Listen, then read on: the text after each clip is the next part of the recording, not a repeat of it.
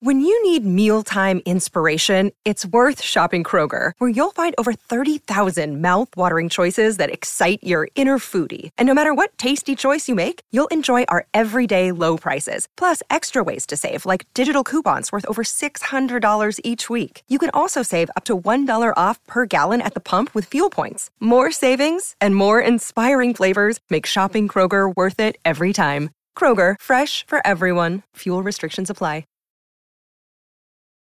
Hello! This episode is a rerun. We'll be back with new interviews at the end of the month.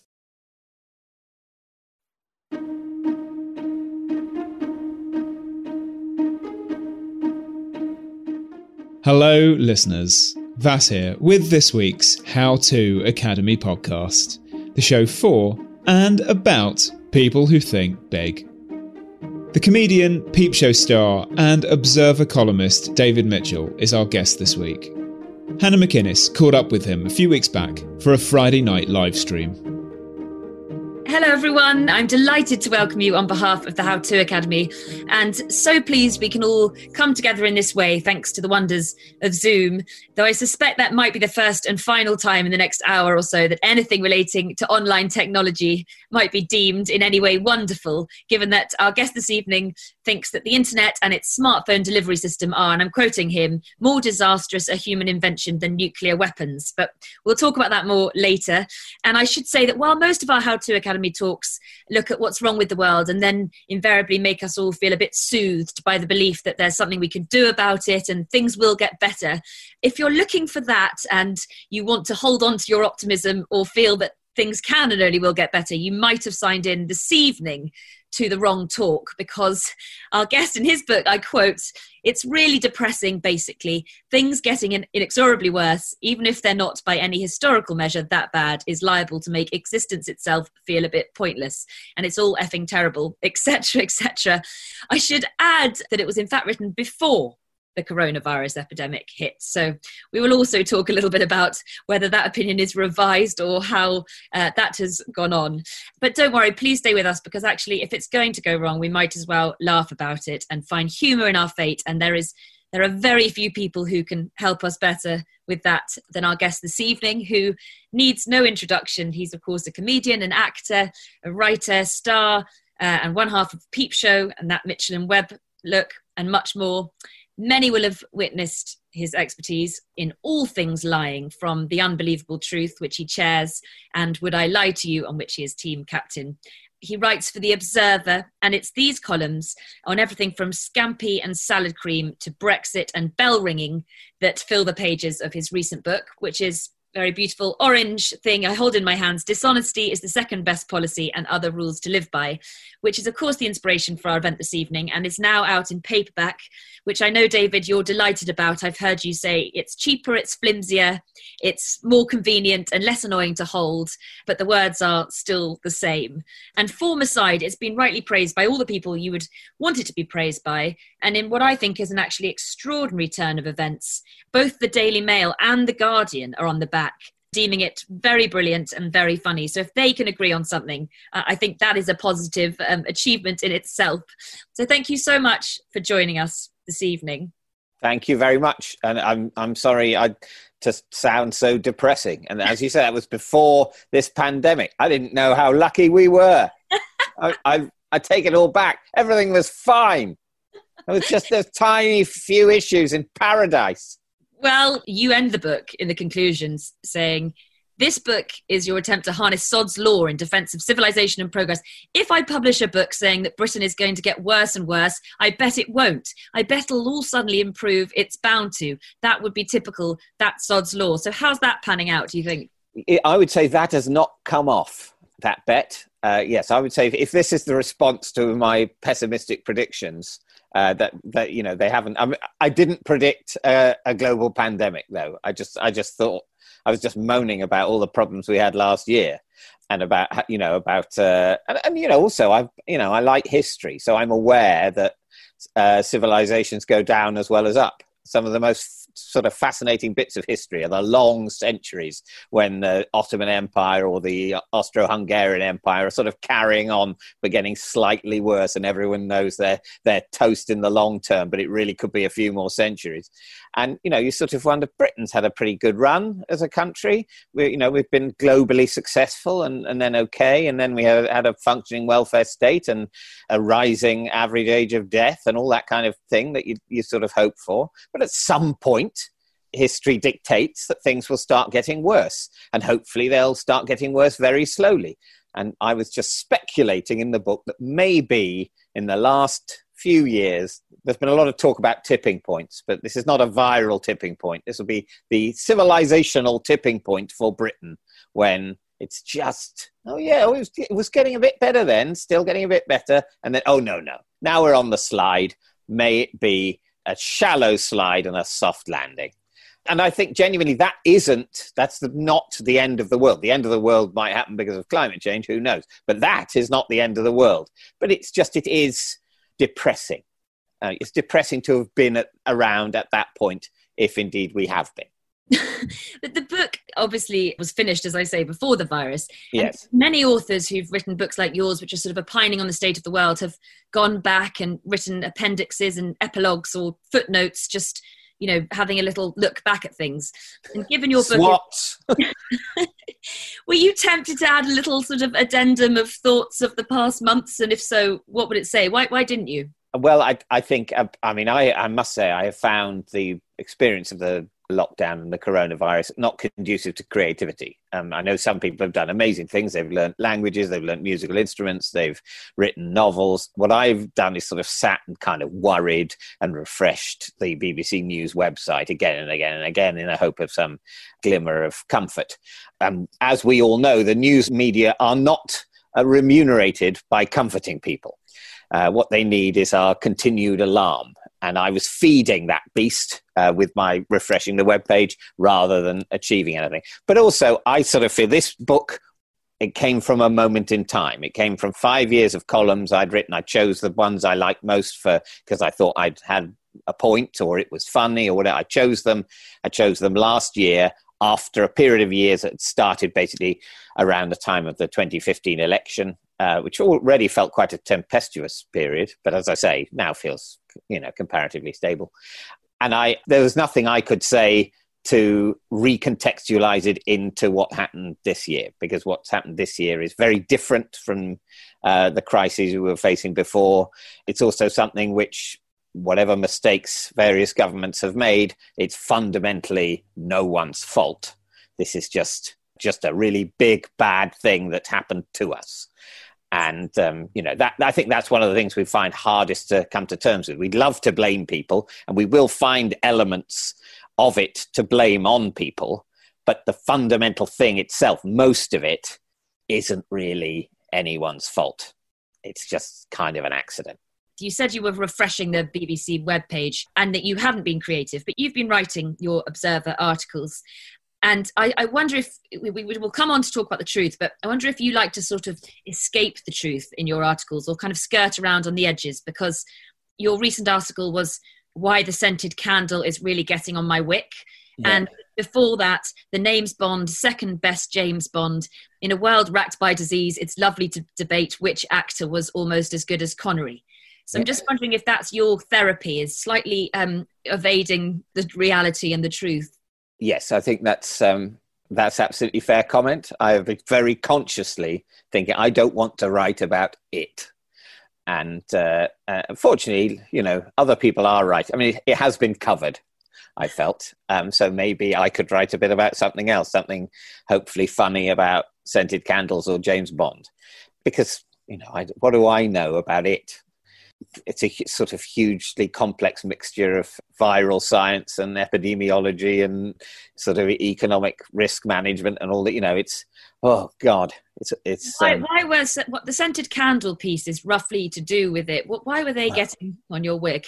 Uh, well, I, genuinely, I found it funny. There, there was some uh, a company, a scented candle company, uh, was bringing out a range to evoke the well, to not evoke the smells, create the smells of things that we'd missed this summer. So there was one of a you know a pub.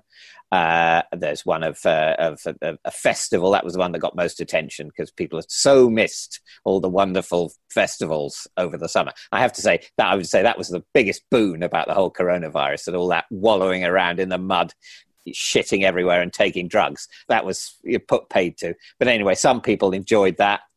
you know, it's a better way of monetizing farmland than trying to farm sheep, I'm sure. But um, you know that that and uh, you know I can't remember what the other one was, but I found it funny that uh, it was the descriptions on the website of this scented candle were deliberately and very funny, and so I liked the company for making them. But also I thought how bizarre when we're all in a situation caused by a disease that takes away people's sense of smell, that scented candles should be experiencing such a boom, which they are. The sales of scented candles uh, have gone up. The sales of very few things have gone up. You know, as we know, flour and yeast early on, loo roll, uh, hand sanitizer inevitably, but also scented candles. And I thought that fact was a bit funny.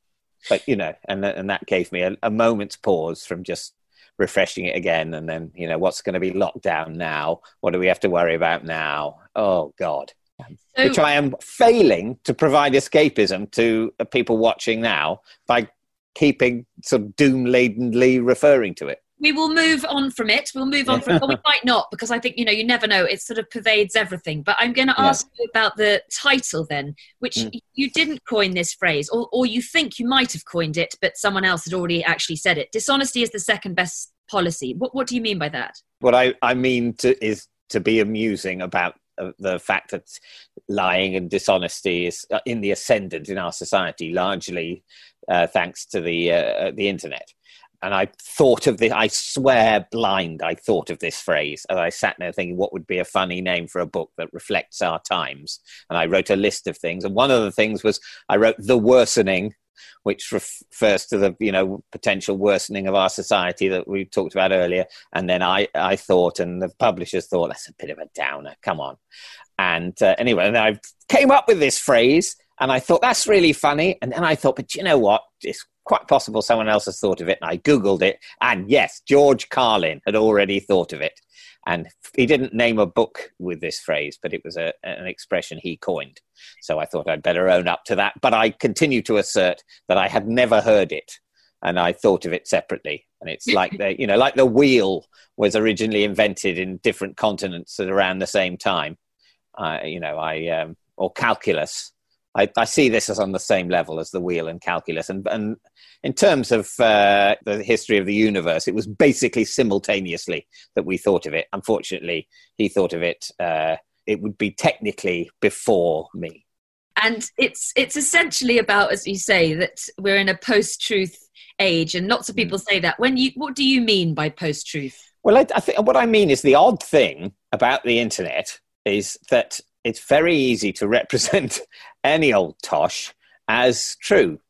And uh, and it, it, it turns and nobody saw this coming. It, we thought it was great. No, now we can get our news everywhere, and uh, it'll be a democratization of information. That'll be lovely for everyone. And you know, in some ways, it does provide that. Wikipedia is pretty accurate. If you suddenly you want to know when Timmy Mallett was born, it's right there, and and that doesn't tend to be uh, an area for dispute. So that truth is in the ascendant, the, the birth year of Timmy Mallett, because it's not someone in, in, Vladimir Putin's administration sort of saying, let's make people in the West think Timmy Mallett is two years older than he is. So that kind of truth does come through the internet. But other truths, truths around which the stability of nations and uh, money can be uh, determined, uh, th- there is huge potential to warp them, to reduce uh, fact to opinion, by plausibly asserting things that are provably untrue. And we, we all know that the internet can do that. We all know that, you know, that in political campaigns are undermined by adverts that come from no one's quite sure who, uh, asserting things that, that just aren't accurate, like that I believe during the Brexit uh, referendum campaign, there were adverts saying that uh, the EU was going to admit Turkey as a member, and that would mean loads of people from Turkey coming here and taking all our jobs. Who knows that maybe the world would be at a place if Turkey was a member and it might not be sliding off towards extremism. But nevertheless, that was not on the cards. It was just not true. But nevertheless, it was used as a reason to push Britain towards leaving the EU. And I'm sure the same has been done in contrary directions. So that sort of thing is something it turns out the internet is even better for than uh, than the delivery of uh, of truth. So that I think so, that's what everyone's banging on about, really, isn't it? well, so you say obviously everyone's banging on about it. You say that so it's the internet that makes the difference then, because as you point yeah. out, everyone has always lied, and you said we shouldn't get too excited about our own society as if it's done something, while admittedly bad, is devilishly inventive. I mean, you say like feeding Christians to lions or devising whiskey. Lying is as old as the hills. So mm. the only new thing is the sort of technology, lying with technology.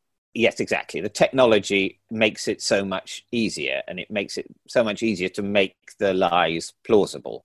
And it means, you know, that the dissemination of information used to be more difficult before the internet.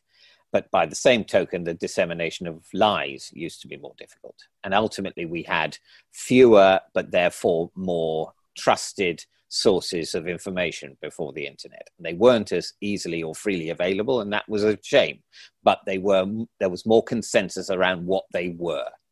And so, you know, if something was in uh, reported by the BBC, that was widely accepted uh, to be true and there was a reason for that, and that was because it, it, almost invariably was. Now, I think the BBC's journalism is still pretty good, and that is still the case. But people's perception is that it might not be the case. It's become a lot easier to undermine people's perception of the uh, accuracy of various trusted news sources, and that reduces fact to opinion. That was, well, the BBC says this, but at the same time, I heard President Trump say the BBC can be a bit dodgy. So maybe this other website saying exactly the opposite needs to be factored in. And I'm a questioning person, so I've got both things. Well, actually, that's not very useful if the fact at issue is pretty straightforwardly one thing and not the other thing. Like with the, the MMR jab. You know, that was just, there was no need for that to be an issue at all. That's entirely the product of uh, circumstances in which questioning things has become, I suppose, it has become a hobby for people who question things once, but then don't question their question. You know that that's the conspiracy theory, isn't it? The kind of thing. Well, I think I wrote a, one one of my pieces about people who think the world is flat. There are people who say I question this orthodoxy that the world is round, okay, you've questioned it. Now, if you look into it, you'll find out that the world is evidently round. But no, you've having questioned it, you've now stopped questioning everything, and now are slavish, more slavishly believing that the world is flat than the people you previously despised for slavishly believing it was round. Because the thing is, if you really question it, you really got into it, you'd find out it was round. You know, like Christopher Columbus, he really got into it. He sailed and he discovered, you know, and that's that's a ball ache. But he discovered that it was round. And also those astronauts, again, going up into space, all the jogging before you get into it, and then the uncomfortable outfit. You know, I mean, we all wear masks on trains now, but in those days, transport was more comfortable, and but not in the rocket, it isn't. And they got up there and they look out the window. Oh yes, it is round. But no, now now people just go, I don't know, it looks sort of flat, doesn't it? Bumpy, but flat. I'm going to think that. And now, excuse me while I close my ears to all of the demonstrations that this is not true. Anyway, we the internet has created uniquely fertile circumstances for that kind of lie, which the internet did not create that existed before it, but it's created the fertile circumstances for that kind of lie to grow. This episode of the podcast is sponsored by Marquee TV. Marquee TV is an incredible streaming service that is a gateway to arts and culture. With my subscription, I've enjoyed watching some of the Royal Shakespeare Company's most acclaimed productions of recent years, including David Tennant in Richard II and Simon Russell Beale in The Tempest. I've seen multiple productions of The Ring Cycle and Thelonious Monk playing in Brussels in 1963. I've watched Alice in Wonderland at the Royal Opera House and Giselle at La Scala. Marquee TV really is the most accessible way into culture I've ever encountered, and a treasure trove for any arts lover. You can try it for three months for just 99p. Yep, three months for 99p with the code HOWTO. Just visit marquee.tv and use the promo code HOWTO to dive into the world of the arts like never before. Hey there, I'm Dr. Maya Shankar, and I'm a scientist who studies human behavior. Many of us have experienced a moment in our lives that changes everything, that instantly divides our life into a before and an after. On my podcast, A Slight Change of Plans, I talk to people about navigating these moments. Their stories are full of candor and hard won wisdom. And you'll hear from scientists who teach us how we can be more resilient in the face of change. Listen on the iHeartRadio app, Apple Podcasts, or wherever you get your podcasts.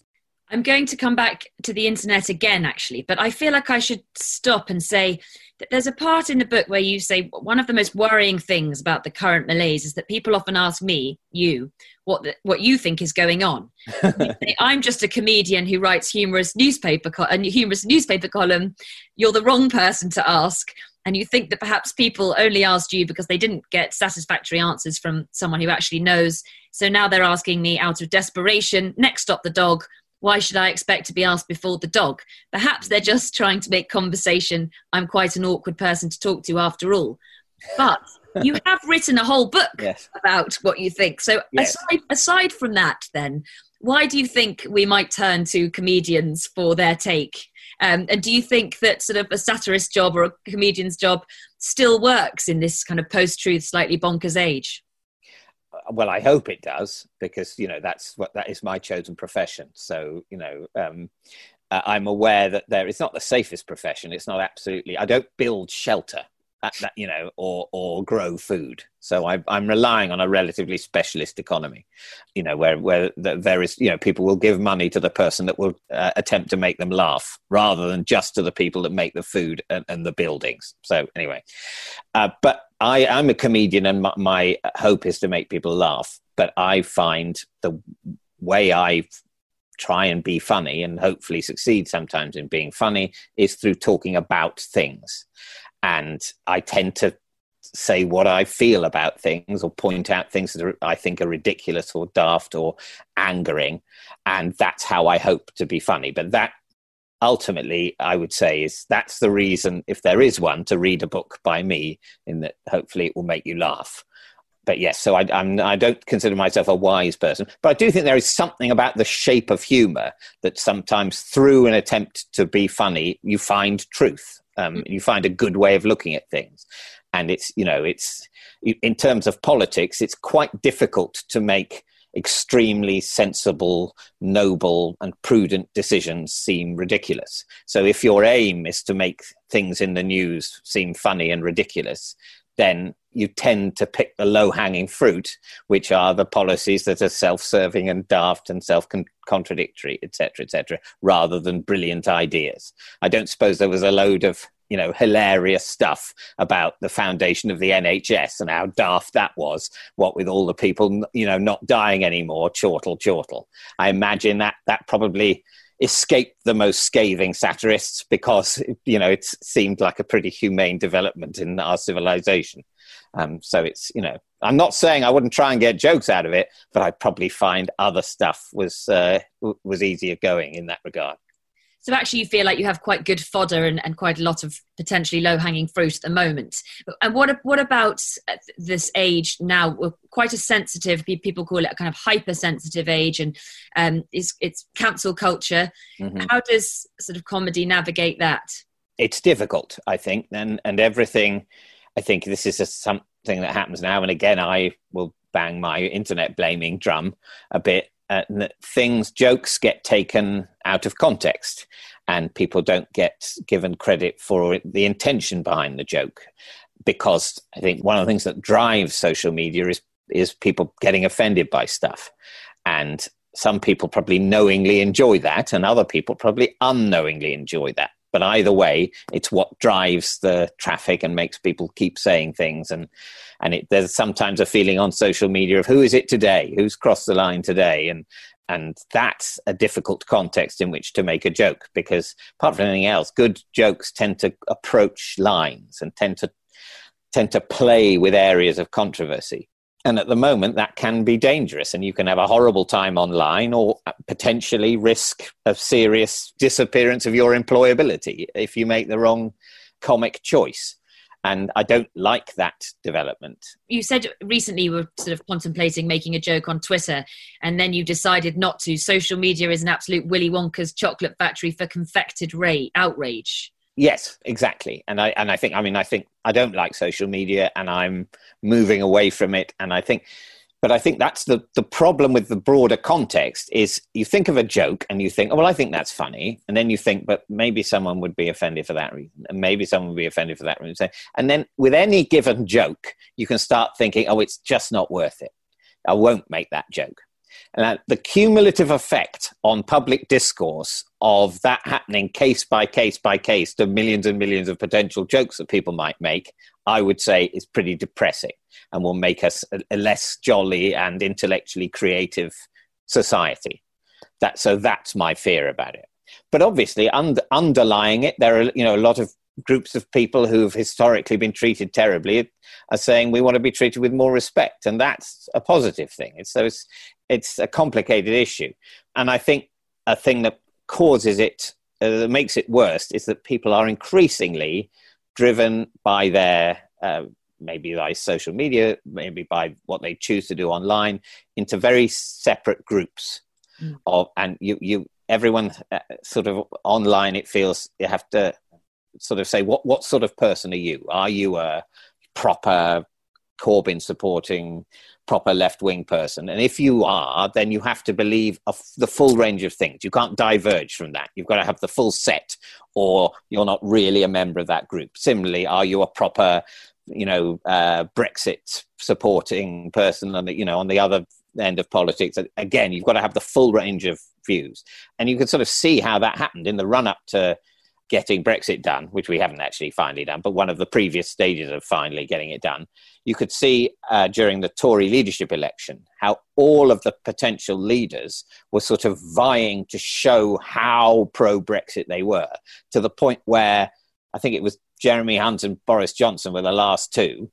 And Jeremy Hunt, who had previously who'd voted Remain in the referendum, was saying not only would he get Brexit done, but he would be he was totally willing loving the idea of a no deal brexit he'd go into that without uh, fear or favor you know that's and and it, that became the new thing. To be a proper brexit supporter you suddenly had to be a proper no deal brexit supporter. The people who supported brexit but wanted there to be some sort of orderly withdrawal oh no they're they're lefties now they're crypto communists who aren't really into it. And you sort of realize suddenly the most extreme version of the opinion becomes the only way of proving that you really hold the opinion. And suddenly Jeremy Hunter, Remain supporter, was saying things that were more extreme than anything Nigel Farage had said about it during the actual campaign. And that, that had become the effect of the political discourse had been to make everyone more and more extreme because if you showed a, just a whisper of, well, maybe we should do some sort of deal, people go, no, you're not really into Brexit. You just want to give in to Brussels, don't you? And, and it's such a deeply unhealthy environment where you someone can't go, no, I don't. I actually do want to do Brexit, but I want there to be a deal, please. That became too sophisticated and nuanced a thing to express. So that you know that's that's the product of of the kind of online tribes of opinion. You've got to, you've got to believe all these things, or you're not really one of us. If you don't love Jeremy Corbyn, you're a Tory. The idea that there are any shades of opinion between that has become unacceptable sometimes online. So that's why I mean, it seems quite strong. You're you're you're saying that, um, as I said at the beginning, it's basically as, as disastrous a human invention as nuclear weapons. Yeah. It seems quite alarmist, the fact that the yeah. two compete as a genuine threat to humans. But is it this idea of divisive tribalism online and what you say is sort of as bad as the court of Versailles and the last day of the Bourbons? Is that the part that keeps you awake at night the most? I th- uh, yes, I think. I mean, I think when I say it, make the comparison with nuclear weapons, I am aware that that would not have been the case if we had or have a full blown nuclear war. I'm not saying that the internet is as bad as a nuclear war. But the where we are, what nuclear weapons have done so far is a very regrettable invention. I think most people agree. But you know, you, science has to press forward, and we've had wonderful things. Uh, you know, uh, bulldog clips, those wheels on suitcases, uh, dishwashers. So it's there's a lot of good, but sometimes, oh no, this one's not a dishwasher; it's a nuclear weapon. Bad day at the office. Um, nothing we can do now. But it has been contained. There, have been, you know, there were two nuclear bombs dropped at the end of the war, and tens of thousands of people were killed. Uh, but at the same time, at that point, uh, so many people were being killed by conventional bombs. It, it was, um, you know, didn't seem as shocking as it might have done. But then it led to the you know arms race cold war thing and you could make the argument maybe nuclear weapons gave us a fear of war which is why there wasn't one. Who, who knows? If there were only conventional weapons maybe the soviet union and the usa would have been uh, going at it hammer and tongs in the late 60s you, you know i don't know. But certainly the current carnage caused by nuclear weapons is quantifiable it's a regrettable invention, but it's not gone off the scale. It's not, it's not been as bad for humanity as malaria, for example. Whereas the internet, the harm it's doing, it's slightly more subtle what it's doing, but it's changing the nature of our discourse. It's changing the nature of our inner cities. It's providing uh, environments where people get bullied, where people get groomed, all that sort of the cumulative effect of that, if we're not careful, could certainly be looked back on by historians saying, well, that's worse than nuclear weapons ever did. But the thing about nuclear weapons is that they were immediately, obviously awful. And so people were really careful. Whereas with the internet, people went, oh, great, it's so easy to get pizza but the thing is, there is nothing good about nuclear weapons necessarily. Whereas yeah. you, you, must concede that uh, the internet helps helps us communicate. We couldn't be doing this event, staying in, you know, people staying in touch. It's not Armageddon. it, it is not for me to say that people wouldn't add this event to the list of the internet's crimes, but you know. Uh, but yeah, obviously the internet's done great things, and I mean it about the pizzas and the taxis and the you know, and uh, but we have this paradox, don't we, with that, things like Amazon, you can buy anything immediately. It turns up the next day. It's so convenient. But at the same time, we want there to be shops in streets, don't we? That's how we want our the fabric of our society to be. Most of us. I don't think many of us want to be. I mean, obviously, it's we're under exceptional circumstances with the lockdown, but in general, we want to be able to have shops to pop to. We want both. We want there to be shops to pop to, but also to be able to get things conveniently the next day from Amazon. But at the moment, both is a difficult thing to manage economically without, you know, I don't know what, subsidy of the high street. But either way, if all of our the centres of our cities are, you know, completely uh, dead and eaten out with empty shop fronts and everything, that that's not really what anyone wants. But we create it by, you know, every time it's easier to get batteries from Amazon. Well, you also have sympathy in the book with the who you call the generation of obsessive photo takers, the selfie generation, who want to kind of diarize every waking moment, otherwise it doesn't mm. really exist. And and you say we should kind of leave them alone, or if that's well, us. Well, well, I, what I find slightly odd is that I mean I try not to be obsessed with my phone, but yet sometimes I'm obsessed with my phone. But and obviously the times I'm consciously trying not to be obsessed with my phone basically should come under the heading of time you are obsessed with your phone. You, you know, it's it's phone thinking time, and I think there are sometimes cases where some people are quite happily film taking pictures of an experience on a holiday at a you know tourist site or whatever and other people are looking at them going oh why can't you just enjoy it? Why do you have to take pictures of it? In that instance the people taking pictures are more unself-consciously enjoying the experience than the people who also aren't really looking at the amazing view or the fireworks or whatever, but are just looking at the people who are taking pictures of it and despising them. So I think if you're not careful, you can just in taking issue with how someone else chooses to enjoy something, you you are hypocritically also not unself-consciously enjoying it yourself. So there are there are other things that you well not blame. You say yourself we're not going to blame but the internet is the main is the main problem here. Um, but there's a there's a chapter in your book you call titans of the 21st century. You say if to be fair if we don't like how history is going it's up to us to change it. A bad workman blames his tools. This chapter is about those tools. And then you go on to talk about various politicians david cameron amber rudd theresa may and i'm going to scroll past those um, they're still obviously with us, but not necessarily as uh, as as relevant as Boris, who you then get to. And I, I think it's probably uh, quite clear that you don't adore Boris, and specifically, you find very worrying this idea that he genuinely thinks he is um, Winston Churchill. I'm just wondering why that worries you, but also, do you find anything Churchillian about the Boris that we've seen lately with his kind of talk of firepower and gathering um, together as a nation? I, th- I think it's, I mean, there's basically, but obviously Boris Johnson's an interesting person because he is sort of doesn't seem so much in the current context, but he was historically quite entertaining. You know, and he was you hosted Have I Got News for You, and he was funny, and he was and it can do a nice turn of phrase and that sort of thing. He has entertainment skills. He had he would have a very viable career in show business, and I would have nothing against his forging that career. It's it's it's uh, aspiration to be prime minister that I have a problem with. But the thing about the, the Winston Churchill thing, I actually found it almost reassuring the thought that he really thought he was like Churchill, because I found in that a vanity that was for a moment real and human and unself conscious that that I found ridiculous because you know why how you know who could be so pompous as to take the great political hero of the old political movement from a time of, uh, of sort of threat and momentousness unlike our own and think, yeah, I'm like that. I mean, you, you have to be so vain and self important to do that. But also, there's the vulnerability to how inaccurate he is in that idea. And so, and because there was something, there is, if you're a political opponent of Boris Johnson, as I, you know, am, there, there can be something very sinister about the way he capered towards the center of power with his fuzzy hair and his, you know, suddenly being pro Brexit and his, you know, his, and you sort of go, it's, it's like a, it's, it's like the terrifying figure of a clown who turns out to be a serial killer.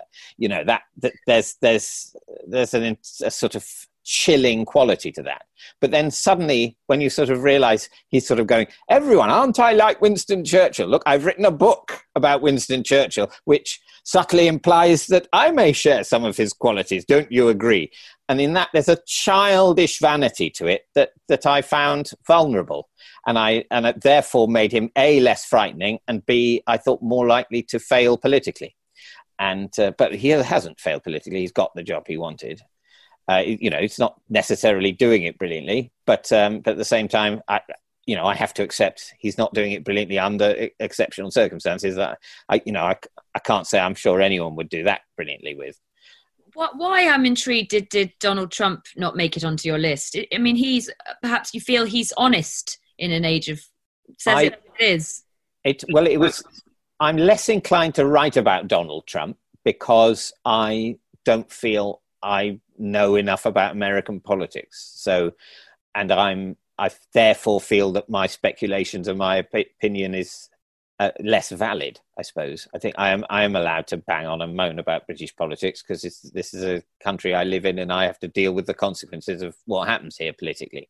I, who's president of America is primarily the business of the American electorate, and uh, you know, and so uh, I'm less inclined to weigh in and again, it's not like no one's writing about him. So it's, you know, that obviously, as anyone would know from my uh, general internet profile, I'm not a fan of Donald Trump. And I, th- I think he, you know, is, is a sort of monstrous leader.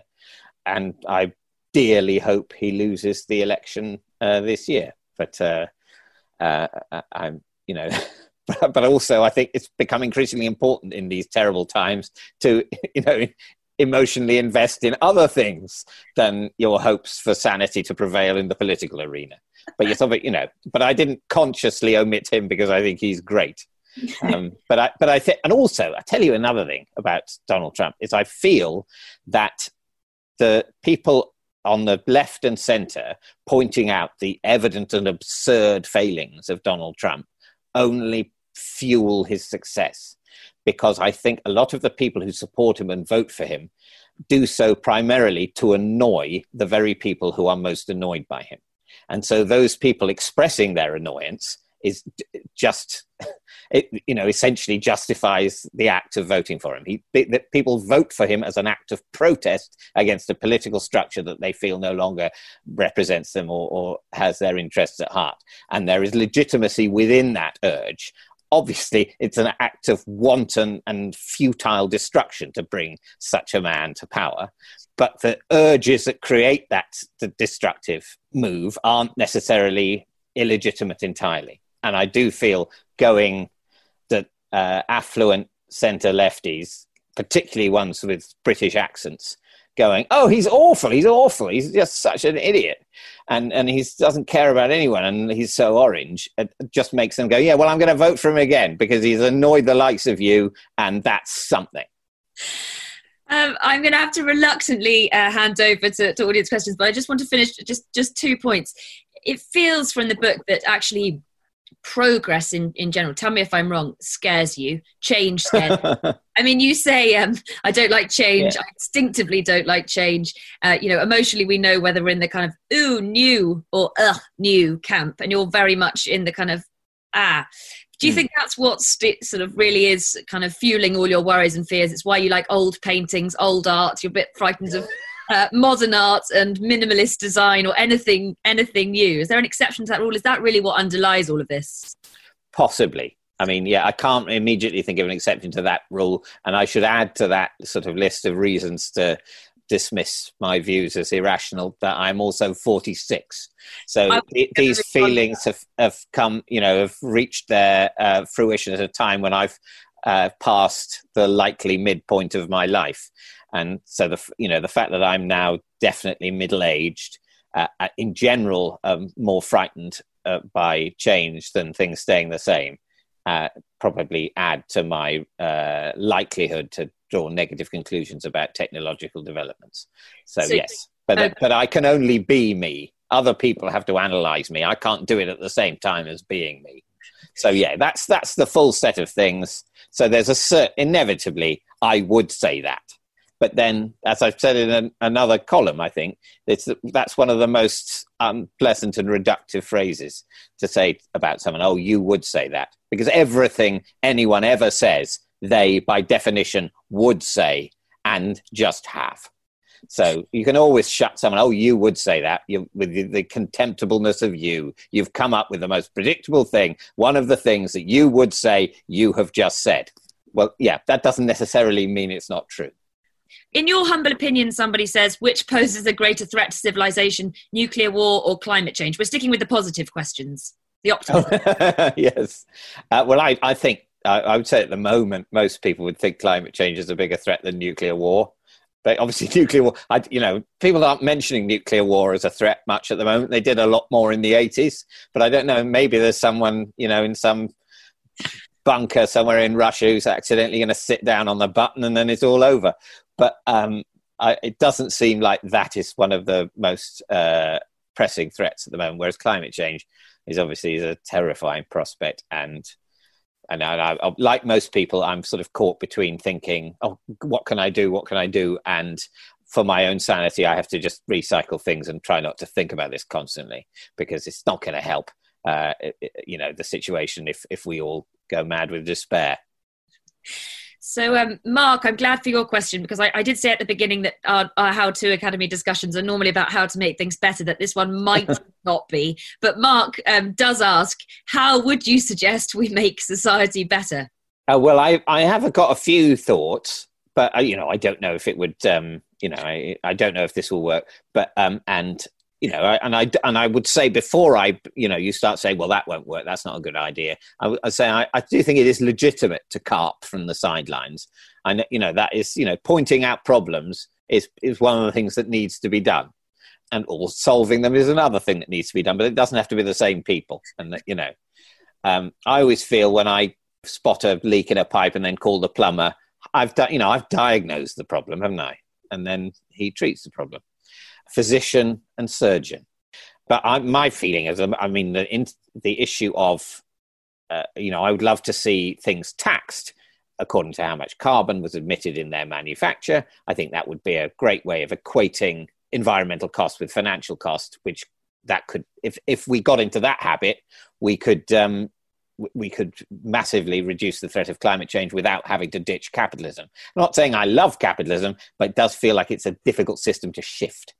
So there's that. I think in Britain, and I really think this, and this might be something I'm humorously bang on, on about, even on a platform one day, because I really think this is a pressing. We've got to have proportional representation. We've got to stop electing governments uh, with 42% of the electorate, or you know, at most. And 42% not of the electorate, 42% of the people who turn up. That's what it takes to get your parliamentary majority in the House of Commons. And so, uh, so we have this ridiculous system where, you know, in order to win an election, one of the two main parties has to cross the line into the early 40%. But that leaves the middle utterly unrepresented. And it leaves, you know, I, I, a lot of my opinions align with the Liberal Democrats. I'm not saying they've necessarily uh, played a brilliant game in recent years, but they have not a chance of getting their ideas into power. The time they did have a bit of a chance, they they didn't do uh, very well with that. But but that was because they were within a system where they they realised that their their holding the balance of power was fleeting. So I, I'm it's, it's boring and it's dry, but if 43% of the electorate vote Conservative, 43% of the MPs in the House of Commons should be Tory MPs, not 70%. And, that, and, and, it would be fine. They say, oh no, it'll be like Italy. We'll have a thousand governments a week. Well, firstly, Italy is nice. And secondly, there are lots of countries that have proportional representation that have perfectly stable governments. And there is no reason why we couldn't be one of them. But it means at the moment, our main parties are coalitions, but they're coalitions behind closed doors we should make coalitions openly in the sunlight but you you you this is in your manifesto in the book and you're very yeah. passionate about it will you ever can we see can you stand and then try and put this into actual I, well, no because what i want to do and uh, and it might not seem like it after the last two minutes of ranting i like the thing i like most is comedy I think trying to be funny is that that's that's a, the, I think it's it's the art form that most interests me. It's a, I think it's the most noble thing to try and do with your life if if you've uh, got an inclination for it, and I think it creates joy. And I love doing it. And that's what I, I want to do. I want other people to um, make there be proportional representation, but my having pointed out that it should be done, you know, and that that's I know, maybe that's an unreasonable expectation but I, you know, I don't think I have a right because of political acumen to prominence. If I've got a right to prominence, it's because I've sometimes made people laugh, and I've got to keep doing that, or I should disappear from people's screens. Well, so now I feel I need to tell a joke urgently, and I can't think of one. Oh well, you'll have to. Okay, well, you'll have to. Uh, maybe you can turn this next answer, but it's possibly not. Um, Aaron asks, "Does optimism in itself scare you?" Oh, now that's interesting. He's trying to get into my head. Um, uh, no, it doesn't actually. Uh, I, and I and I I'm a much more optimistic person than than this makes me seem. I'm I'm forever say you know I'm I'm I'm, I'm forever getting cross with myself for, for being optimistic and then it doesn't didn't work out. I think part of the reasons I write in the way I do is because I think it's a way of being a bit funny, uh, and also I sort of want to get the I, I get there first to express what might go wrong because uh, in my heart, I, I, what I feel is surely it'll all be fine. That, that's, you know, that's where I, I see myself as an optimist. I see myself as surely it'll be fine. The, the planet won't become uninhabitable. It never has before. It'll be fine. We'll work it out. It'll be fine. But at the moment, a lot of those it'll be fines haven't necessarily played out brilliantly. But I, I see myself as an optimist. I'm not scared of optimism. I want to be able to be optimistic and feel like, oh yeah, it's going to work out. I, I remember during the Brexit thing, and I'm, I'm sorry to talk about Brexit because we're sick of it. Um, and obviously, I was against Brexit, as um, uh, as I have made clear. And I don't mean to be, you know, if if you, if you love Brexit, if you wanted Brexit, then good luck to you. I'm, but I didn't, and people kept asking me. You, you know, people I hung out with who also didn't want it. What do you think's going to happen? What do you think's going to happen? And I realised what I was, I couldn't I, would say, well, I think maybe there'll be a second referendum because people will decide it's about order. And I realized I wasn't saying, I wasn't predicting, I was, I was just voicing optimism. I, I couldn't separate my expectations and fears from my hopes. Um, so I would say it may not seem like it, but I am an optimist. I'm a battered optimist. Um, yeah, I think you called Brexit snap. It was a chapter about snapshots of a festering self-inflicted wound. I remember talking to you before about um, it was hard to discern what you thought of Brexit from. from um, someone says you're a breath of fresh air always. What do you do to calm down when trying humour isn't enough to sort of calm you? Oh well, that's um, I, I, I mean, I find uh, like most people, a nap can help. Uh, watching uh, television can help overeating can help. Uh, there's no doubt that alcohol can sometimes help. Um, but but also, I, I, think I think that's the you know the thing I, I would want to emphasize, and I hope people will buy the book because I do think it's funny, and I think I I. I find I love watching comedy to relax, but also I if I've written something and I think that's funny, that's I I I think that that's very satisfying. That's what I love to do in the way I think some, you know, a craftsman might like making a, you know, a, a cabinet. That's, I, I feel like, oh, that's good. That was a thing. It didn't exist and now it does. So that, that's very relaxing. That's very, because it's, it's tricky to be funny. So you have to concentrate when you're writing something. And then when you think it's come right, it's very restful. Someone asked if there's a topic any topic at all that's off limits to you? Oh, I mean, practically speaking, there are many topics I absolutely wouldn't touch at the moment. The list goes longer and longer because there are some things by mentioning at all at the moment that at least half of the people you're speaking to would close off and, and go, oh, hang on, what are you saying? What are you implying? What, you know. So I think in practice, if you want to keep amusing people and you want to keep people listening, there are topics you would only broach um, if you really I don't know if if you if if you you couldn't bear not to express them. So, but yeah, there are many things for, as I say, for practical reasons. I don't think that there is there are topics that you can't make jokes about morally, and about which perfectly um, sort of morally sound yet edgy, inventive, uh, twisted jokes could be made about. Um, so I, I absolutely hold by the you can make jokes about anything. There's not like a subject that's so serious and awful that it may that humor may not go near it because humor is not a trivial thing.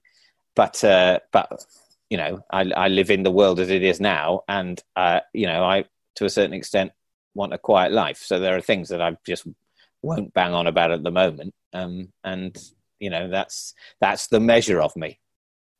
I like this question someone asks whether or what has been your worst new habit developed during the lockdown. Um, that's that is an interesting. I actually, I think I, I, I think sleeping in the afternoons. I think that's I, I am I am 46, which is I could be younger, but I think it's a bit early for naps, really. Uh, and I've done a lot of sleeping in the afternoons, and that's you know, and I would say that actually is quite a good stress reliever it can be difficult to get to sleep if you're stressed, but if you manage it, you know, you might have some weird dreams, but you, you know, you, you can never be quite as stressed asleep as you are awake. Okay, I've just time for just a, um, a couple more. You do talk quite a lot about, you know, media ownership. Someone says, "How do you feel about the structure of media ownership? Does it give some very opinionated billionaires too much influence on our lives?" yes, well, I, th- I think uh, opinionated billionaires have, will always have more influence than they should, and certainly there is definitely, you know, the, uh, the newspapers in Britain are there aren't very many of them really, and they're not owned by very many people, and the political balance of them is not the down the centre by any means; it's to the right. But at the same time, you know, I, I have a fondness for newspapers and they've never been less relevant. I, I think we live in a slightly odd time where we're very conscious that the, you know, that much of the press is uh, leaning to the right and that makes us demonize the press as a thing. But actually its, its power is inexorably waning. And that won't, we won't necessarily be pleased about that because the things that might replace the Daily Mail might be just as rabid, but not necessarily as fact checked. Because the truth is about the newspapers is that they don't often directly lie. They misrepresent, but they can't really get away with libel uh, very often. Uh, it's not to say never. and so I, I think we will miss the existence of newspapers. I wish there were more centrist and, and left wing ones that um, seem to still be in business.